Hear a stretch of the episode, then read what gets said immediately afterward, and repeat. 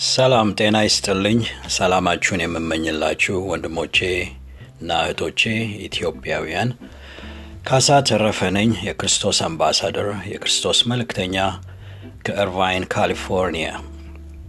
ዛሬ በዩናይትድ ስቴትስ ወይም በኤሮፓውያን አቆጣጠር ሜይ 17 በወሩ በገባ 17ተኛው ቀን የዕለት እንጀራዬን እግዚአብሔር በጠዋት እንዲሰጠኝ በጊዜ ነቅቼ ማንበብ ጀመርኩ። የማነበው ከመጽሐፍ ቅዱሳችንን የጴጥሮስ የሐዋርያው ጴጥሮስ ትምህርቶች ሁለተኛ ጴጥሮስ ውስጥ ነው የነበርኩት። ለምንድን ነው እዛ የገባሁት? ሰሞኑን ስለ ሎጥ አስብ ነበረ።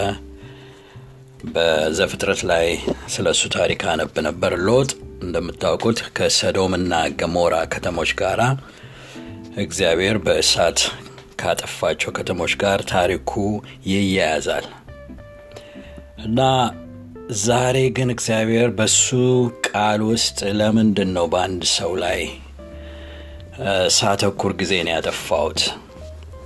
የጴጥሮስ መልእክት ግን ሰፋ ያለ ሎጥን ሲያነሳው ሰፋ ባለው አጀንዳ ይህም አጀንዳ ከዘመናችን ጋር የሚሄድ አስቀድሞ የተነገረ ስለሆነ ትኩረቴን ወደዚህ ቀየርኩኝ። እንትን ምዕራፍ ሁለትና ሶስትን ሳነበው እውነትም ያለንበት ጊዜ የመጨረሻው ዘመን ምልክት እንደሆነ የሚያሳየን እግዚአብሔር ደግሞ አስቀድሞ ያሳየን ምሳሌዎች አሉ እና ምዕራፍ ሶስት ላይ ሄጄ ሳየው ምን ይላል? ከቁጥር ሶስት ጀምሮ ከሁሉ አስቀድመን ይህንን ወቁ ብሎ ይጀምርና በመጨረሻው ዘመን የራሳቸውን ክፉ ምኞት የሚከተሉ ዘባቾች እየዘበቱ ይመጣሉ። እነርሱም ይልና የሚሉትን ነገር ነው የሚነግረን። እመጣለሁ ያለው ታዲያ የት አለ? አባቶች ከሞቱበት ከፍጥረት መጀመሪያ አንስቶ እስካሁን ድረስ ሁሉም ነገር እንዳለ ይኖራል ይላሉ። ምን ማለታቸው ነው? ይመጣል ብላችሁ የምትጠብቁ እናንተ ክርስቲያኖች የት አለ ጌታ ይመጣል የምትሉት መቼ ያየ ነው? ይኸው አባቶች ይላሉ። እንግዲህ እኔ ሲነገር የነበረውን ስሰማ በቤተሰብ የሰማሁት በእኔም ላይፍ ይኸው አላየሁትም። ስለዚህ እናንተ የምትሉት ነገር ውሸት ነው እያሉ መዘበት ይጀምራሉ። ይህ ሲባል የቆየ ነው። ታዲያ እነዚህ ሰዎች ምን አይነት ሰዎች ናቸው? የሚናገሩትን ሰምተናል። ቀጥሎ ጴጥሮስ ምን ይላቸዋል? ነገር ግን እነዚህ ሰዎች ሰማያት ከጥንት ጀምሮ በእግዚአብሔር ቃል ተፈጥረው እንደሚኖሩ መሬትም በውሃ መካከልና በውሃም እንደተሰራች ሆን ብለው ይክዳሉ ይልና በዚያን ጊዜ የነበረው ዓለም በውሃ ተጥለቅልቆ ጠፋ። በዚያው ቃል ደግሞ አሁን ያሉት ሰማያትና ምድር ኃጢአተኞች እስከሚጠፉበት እስከ ፍርድ ቀን ድረስ ለእሳት ተጠብቀዋል። እንግዲህ በዚህ በሁለቱ መሃል ነው ዛሬ እግዚአብሔር ያስተማረኝ። አሁን ያሉት ምድርና ሰማያት ኃጢአተኞች እስከሚጠፉበት እስከ ፍርድ ቀን ድረስ ለእሳት እየተጠበቀ ነው። ይህ በእግዚአብሔር አጀንዳ ውስጥ ነው። ነገር ግን እነዚህ ሰዎች ወደ ላይ ከፍ ብዬ ሳያቸው ሰማያት ከጥንት ጀምሮ በእግዚአብሔር ቃል ተፈጥረው እንደሚኖሩ መሬትም በውሃ መካከልና በውሃም እንደተሰራች ሆን ብለው ይክዳሉ። የትኛውን ነው የሚክዱት? የእግዚአብሔር ቃል በዘፍጥረት እግዚአብሔር ይህንን ምድር በሰባት በስድስት ቀን እንደፈጠረ ያስተማረንን ቃል ጠቅላላ ይክዳሉ። ለምን? አሁን የሚያምኑበት እምነትና አሁን ራሳቸውን convince ያደረጉበት ራሳቸውን ያሳምኑበት የሳይንስ አሰራር ላይ ስለቆሙ ነው። እሺ እንግዲህ እንዴት ገልጸውታል? እነሱ ያሉበትን የመጨረሻው ዘመን ጋር እንዴት እንደሚያያዝ እየተከተልን እናየዋለን። ከዛ በፊት ግን ወደ ምዕራፍ ሁለት ብመለስ ጴጥሮስ ምዕራፍ ሁለት ላይ እንዲህ ይላል። እግዚአብሔር አሁንም ይጨምርበታል። ምዕራፍ ሁለት ከአራት አስር ላይ እግዚአብሔር ኃጢአት የሠሩትን መላእክት ሳይራራላቸው ወደ ገሃነም ከጣላቸውና በጨለማ ጉድጓድ ውስጥ ለፍርድ ካስቀመጣቸው እንግዲህ ይህን ደግሞ በዘፍጥረት ውስጥ ከአዳምና ሔዋን በፊት ያመፁትን ያመፁትን የሰይጣን ጭፍራዎች በሙሉ ከነመሪያቸው ገሃነም ውስጥ የቆለፈበትን event ነው የሚናገረን። ጴጥሮስ ይህንን ያስታውሰናል። እንደገና አሁንም እንዳልኳችሁ የጽድቅ ሰባኪ የነበረውን እንግዲህ event ኦች በዓለም የተፈጠሩትን ያሳየናል። የዛሬ አርስቴ ምን እንደሚሆን ልንገራችሁ። እስካሁን የ root cause of human destruction መጀመሪያ ከአዳም ቀጥሎ ደግሞ በኖሃ ቤት ከዛም በአብርሃም አብርሃም ጋር ስደርስ ወደ nation ወደ አገራት ነበር ያልኩት። ዛሬ ግን ወደ ዓለም እንዴት እንደመጣ ነው እግዚአብሔር ያሳየኝ። በዓለም ላይ right now ምልክቱ እየታየ ነው። human destruction ግልጽ ሆኖ እናየዋለን። ባህሪው እየታየ ነው። የመምጫው ቀን ምልክቱ እየታየ ነው። ስለዚህ ወደ ኋላ ተመልሶ ጴጥሮስ ሲያስታውሰን የጽድቅ ሰባኪ የነበረውንም ኖሃን ከሌሎች ሰባት ሰዎች ጋር አድኖ ለቀድሞ ዓለም ሳይራራ ይህ ማለቱ ምንድን ነው? ከኖሃ በፊት የነበረውን አሁን ከዚህ በፊት ጴጥሮስ በውሃ ጠፍቷል የሚለውን ዓለም ለቀድሞ ዓለም ሳይራራ በኃጢአተኞች ላይ የጥፋት ውሃ ካመጣ ይልና ደግሞም ብሎ ኃጢአት ለሚያደርጉ ሁሉ ምሳሌ እንዲሆኑ እደግመዋለሁ፣ ምሳሌ እንዲሆኑ የሰዶሞንና የገሞራን ከተሞች አመድ እስኪሆኑ ድረስ አቃጥሎ ከፈረደባቸው አሁን ጴጥሮስ ኬዙን ቢልድ እያደረገ ነው። በኖሃ የሆነውን በሰዶም ጊዜ የሆነውን እዚህ ሰዶም ላይ ደግሞ ጻድቅ የሆነውን በአመፀኞች ሴሰኛ ድርጊት እየተሳቀቀ የኖረውን ሎጥን ካዳነ ይለናል። ምንድን ነው? በጥፋት ውሃ ጊዜ የኖሃን ቤተሰብ አድኗል። አሁን ደግሞ ከዛ ከሰዶምና ገሞራ ጥፋት ውስጥ ሎጥን ሲያድነው ያሳየናል። ስለዚህ በአመፀኞችና ድርጊታቸው ብትጨነቅም ይለናል። ለእኛ እንግዲህ ጴጥሮስ ሲነግረን ጌታ በእውነት እያመለኩት የሚኖሩትን ከፈተና እንዴት እንደሚያድናቸውና አመፀኞችን እየቀጣ ለፍርድ ቀን አሁንም ይደግመዋል እንዴት ጠብቆ እንደሚያቆያቸው ያውቃልና በተለይም በርኩስ ምኞት የሥጋ ፍላጎታቸውን የሚከተሉትና ስልጣንን የሚንቁትን ለፍርድ ጠብቆ ያቆያቸዋል። ስልጣንን ሲል የእግዚአብሔርን የአምላካችንን ኪንግደም የሚንቁ እዚህ ጋር ስደርስ ወደ ጴጥሮስ እንደገና እመለሳለሁ። ነገር ግን ሰሞኑን ያየሁት ይህ የሆነው 2016 ላይ ነው በስዊዘርላንድ ይህንን የማመጣው ለምንድን ነው? በግልጽ የመጨረሻው ዘመን እንዴት እየታየ እንደሆነ ልነግራችሁ ነው። እኔ በሰሞኑን ስላየሁት በጣም አእምሮዬን ያዘው። እውነትም ለካ እቺ ዓለም የዓለም መንግስታት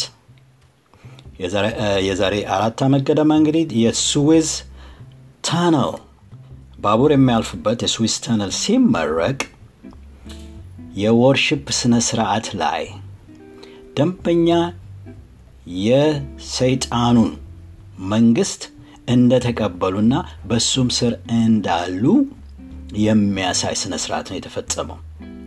በዝርዝር ከመግባቴ በፊት የጌታ ቀን ምን ይመስላል?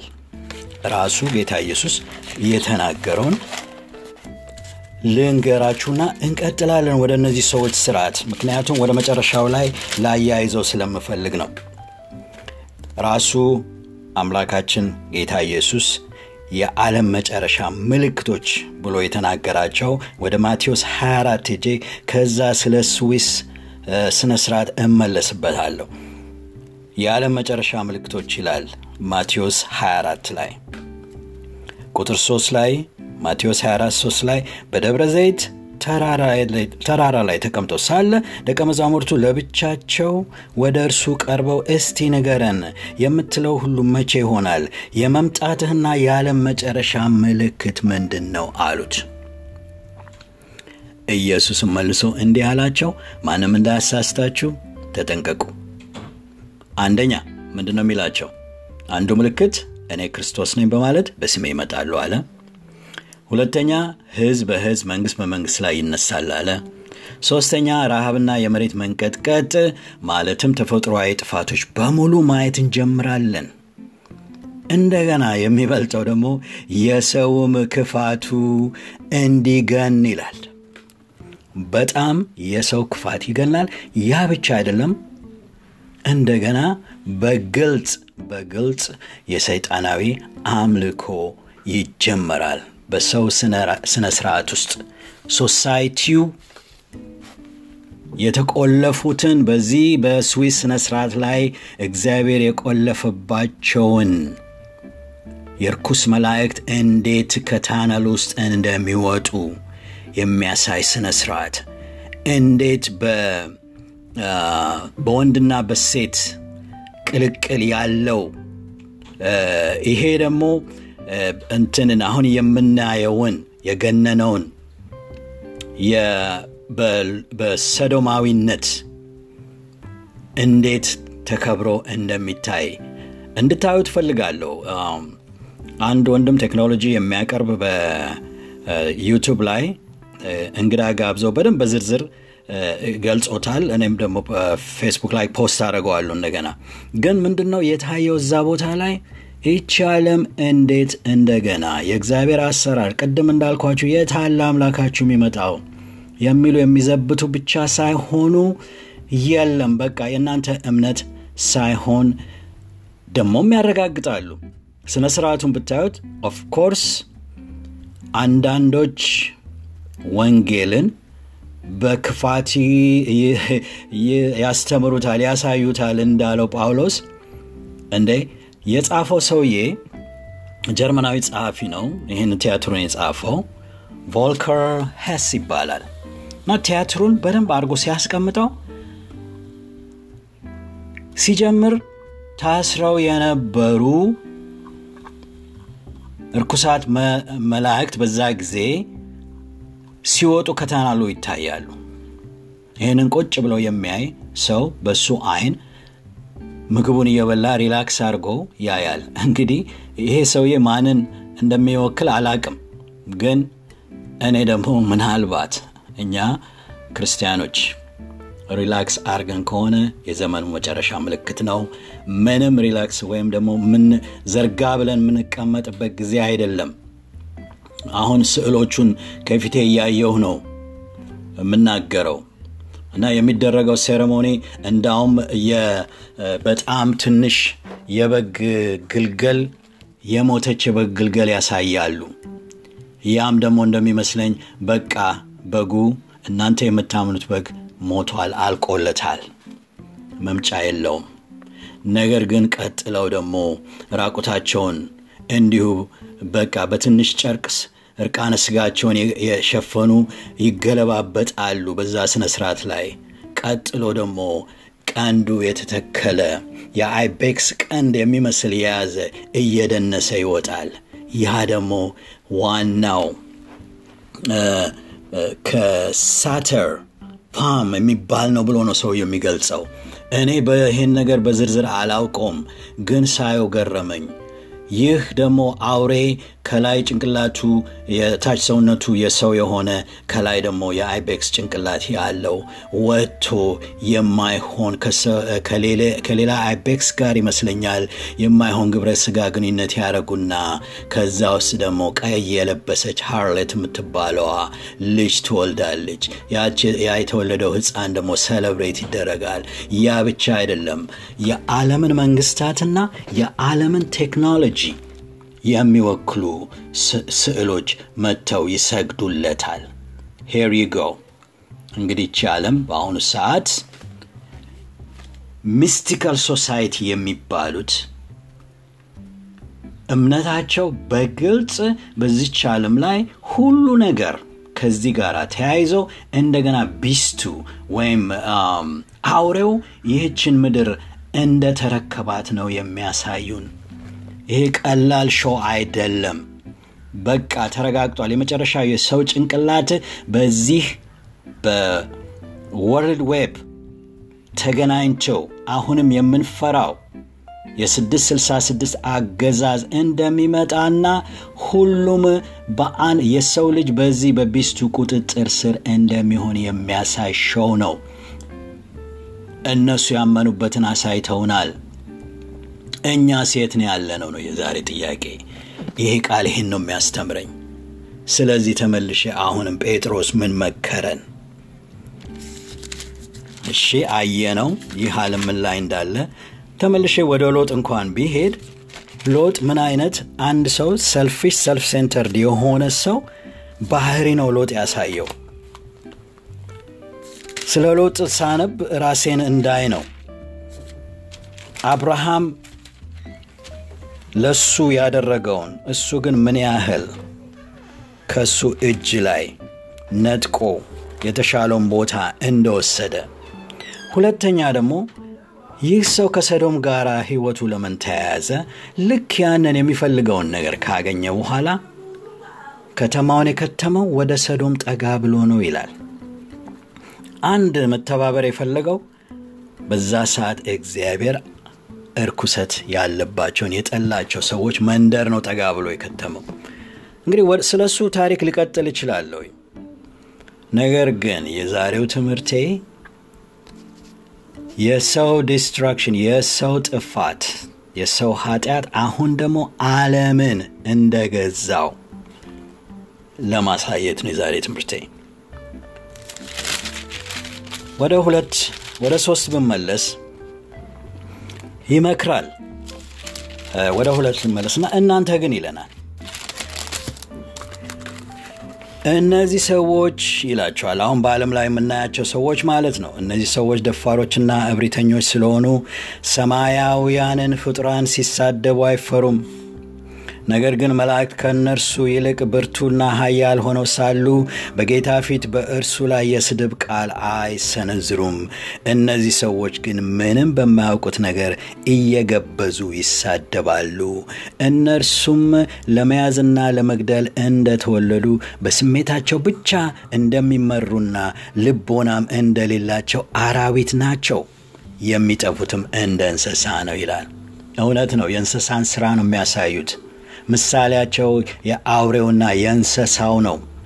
ይህንን በግልጽ አድርገው ደግሞ በዓለም ላይ የዓለም መንግስታት ሰግደውለት ቴክኖሎጂ ተገዝተውለት በቁጥጥር ስር ይህን ዓለም እንደገና እንደተረከቡ ነው የሚያሳዩን።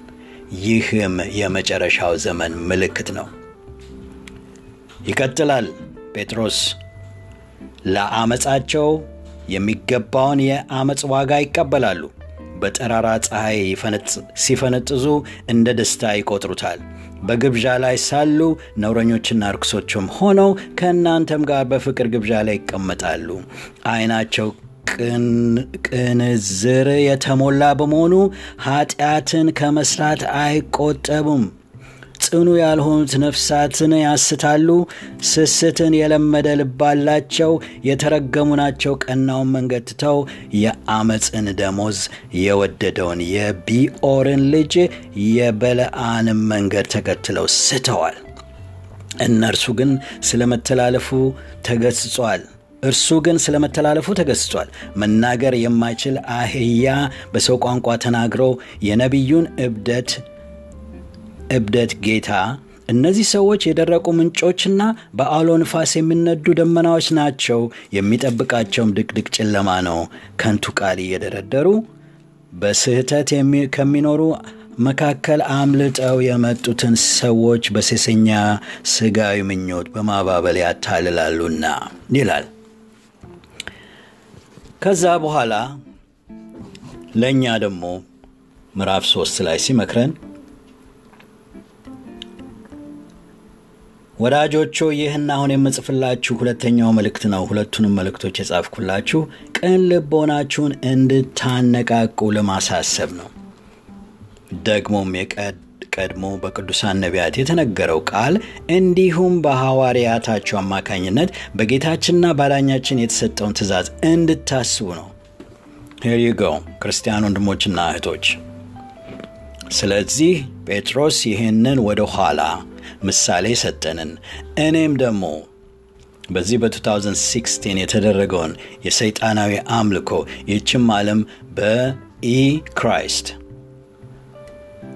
ልትቆጣጠር እንደሆነ already አምልኮ እንደተጀመረ በግልጽ ስላየን ምን እናድርግ? ምን ላድርግ ነኝ?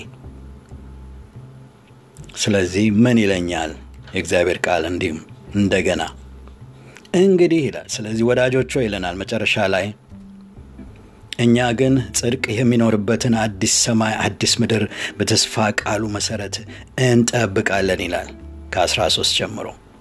ስለዚህ ወዳጆች ሆይ እነዚህን ሁሉ ነገሮች የምትጠባበቁ ስለሆናችሁ ያለ ነውርና ያለ ነቀፋ ከእርሱ ጋር በሰላም እንድትገኙ ሁኑ።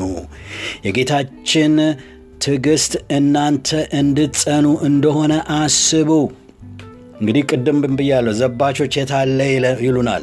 እኛ ግን ትዕግስታችን እኛ እንድንድን እንደሆነ እንድናስብ እንዲሁም ወንድማችን ጳውሎስ እንደተሰጠው ጥበብ መሰረት ጻፈላችሁ። ስለዚህ የእግዚአብሔር ቃል በጳውሎስ በኩል የሚመጣልንን በሌሎችም ሐዋርያቶች የሚመጡልን ተቀብለን ይህንን spiritual